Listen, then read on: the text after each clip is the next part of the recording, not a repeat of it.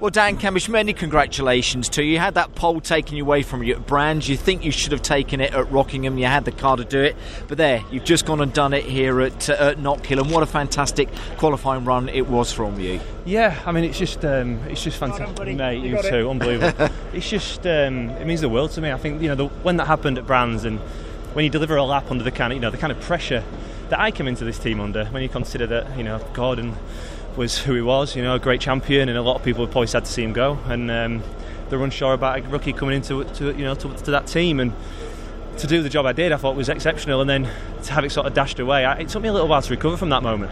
And we've had the car on many occasions, and maybe I've tightened up and not been the Dan that I've been in the past, and I think that frustration came out of Rockingham, and I think I regret that moment, no doubt, but that was definitely back to my best, and I feel happier in myself, happier in where I am, and yeah, the car was exceptional. I mean, it was just fantastic to drive. It was a pleasure to drive. Yeah, fantastic. I wanted to drive it all day.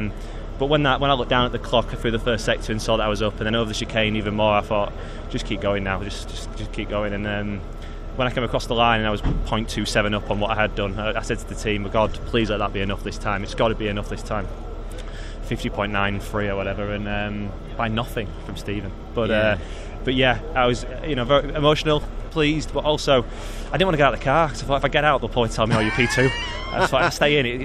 It's real, and so pleased for myself, but mega from the team. I say a fantastic team effort, a great drive from yourself, so, and off the back of FP2, you were saying you feel different. Your approach to it is different. Do you think that played a part in what actually happened in that qualifying session? Without a doubt, I think it's Netton. I had the car under me to grab pole, and I think in the final moments I tightened up, and I think that comes from the anticipation of knowing you can do it, and also because it hasn't happened, sort of, it did happen naturally when it had the chance to. I've chased it, and I've been in the top five. I've been right there. But that last little bit you need to take you past the edge, I've just not quite got out myself. It's there. My record shows it's there. I'm in Porsche and everything. But this is the best I've felt all year. Back to myself and happy. I think that's the key. So I'm over the moon for myself and the team, and yeah. So you should be as well. Just finally, just to say, qualifying record here at Knockhill with that lap. But you've got three BMWs around you tomorrow. I'm sure everyone's made you aware of that. That doesn't faze you in any way at all. Front row of the grid.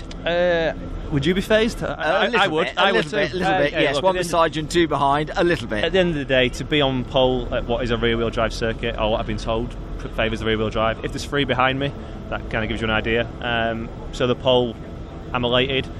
If I'm fourth at the first corner, then I'm fourth at the first corner. It doesn't take it away.